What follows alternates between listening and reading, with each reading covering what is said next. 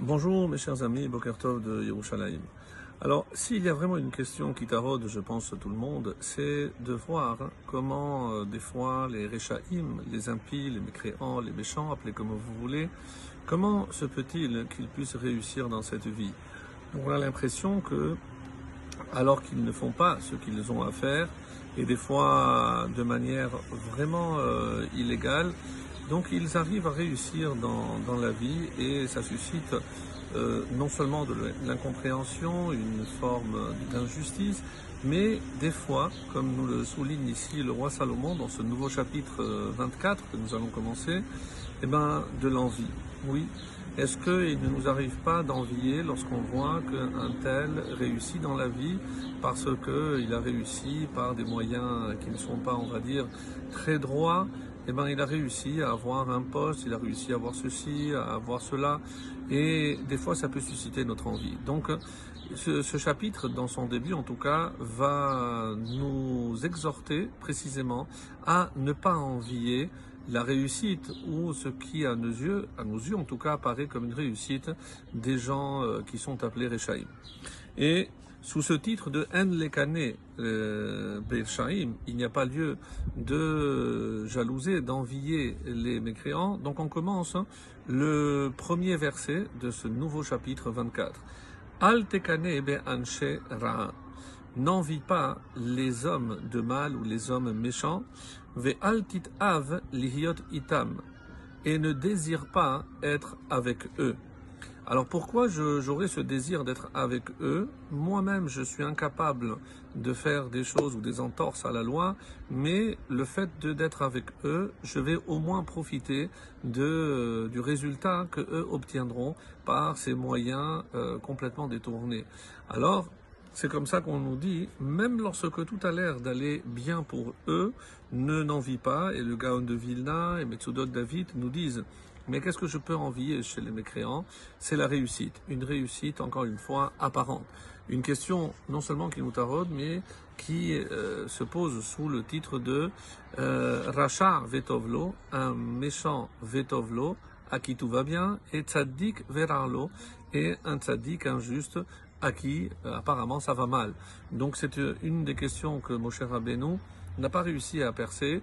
Alors évidemment qu'il existe beaucoup de réponses, puisque même si pour nous euh, c'est une réussite, une réussite superficielle, matérielle, ce sont tous ces objets qu'on n'emportera pas avec nous, il est clair que la réussite, la réussite d'un juif en tout cas, ne doit pas se mesurer à l'aune de ses biens, ni, par rapport à ce qu'il détient dans ce monde, mais euh, c'est par rapport à ce qu'il gardera lorsqu'il arrivera dans le Olam dans le monde de vérité, où le vrai jugement aura lieu. Donc ne soyons pas envieux de cela. Le verset 2, Kishod Yehgel Ibam Ve'amal Siftehem Tedaberna.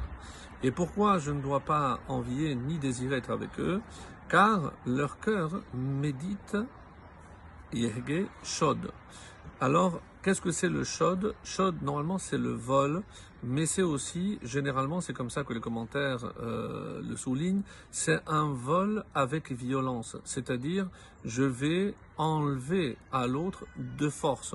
Et quand je disais qu'ils réussissent à avoir, c'est souvent de cette façon-là. Alors des fois c'est un peu plus maquillé, donc on ne voit pas la violence euh, dans un premier temps, mais il y a toujours derrière, comme c'est marqué, Veramal sivtehem tedabarna, et leurs lèvres parlent de mes faits. Alors euh, est-ce que c'est quand ils sont en train d'ourdir tous ces plans ou alors, comme c'est un futur Tedabarna, ils vont s'enorgueillir, ils vont, ils vont glorifier les actes qu'ils ont réussi à faire. Regarde comment on a réussi à tromper celui-ci, on a réussi à avoir celui-là. Donc non seulement ils commettent des méfaits, mais ils en parlent, ils en parlent pour se montrer, pour montrer un certain orgueil. Le ride nous dit donc, euh, euh le ride euh, explique que c'est un vol avec violence et le hamal c'est la peine généralement, mais c'est la planification. C'est donc je vais penser comment atteindre cet objectif. Même au niveau de leur pensée, ils ne pensent que pour le mal, malheureusement et ou Tedabarna, comme l'autre explication que nous avions donnée, ou alors ils vont en parler pour se glorifier. Et enfin le verset 3, euh, Guimel, Bechorma yibane bayit ubitvuna yitkonan. Bechorma yibane bayit, c'est par la sagesse que la maison s'édifie. Ubitvuna yitkonan, et par l'intelligence qu'elle s'affermit. Alors ici, quelqu'un qu'on n'a pas souvent cité, le Rav Nachmiach nous dit, c'est intéressant, pourquoi j'ai besoin de cette sagesse? Yibane bayit, pour édifier une maison. Et Baït, nous dit-il, c'est à quel moment cette maison va, va être édifiée? Les initiales de Baït, c'est Baaseret Yeme Teshuva. C'est pendant ces dix jours où tout va se décider. Donc en fonction des actes, comment je vais me comporter, eh ben, tous les actes de l'année à venir vont être, euh, vont être en quelque sorte jugés et déjà scellés pour l'année à venir. Donc c'est pour ça, si je fais pas, si je vais attention à utiliser ma sagesse pour cela et au bitvuna et avec l'intelligence, eh ben, je vais le maintenir. Excellente journée à tous.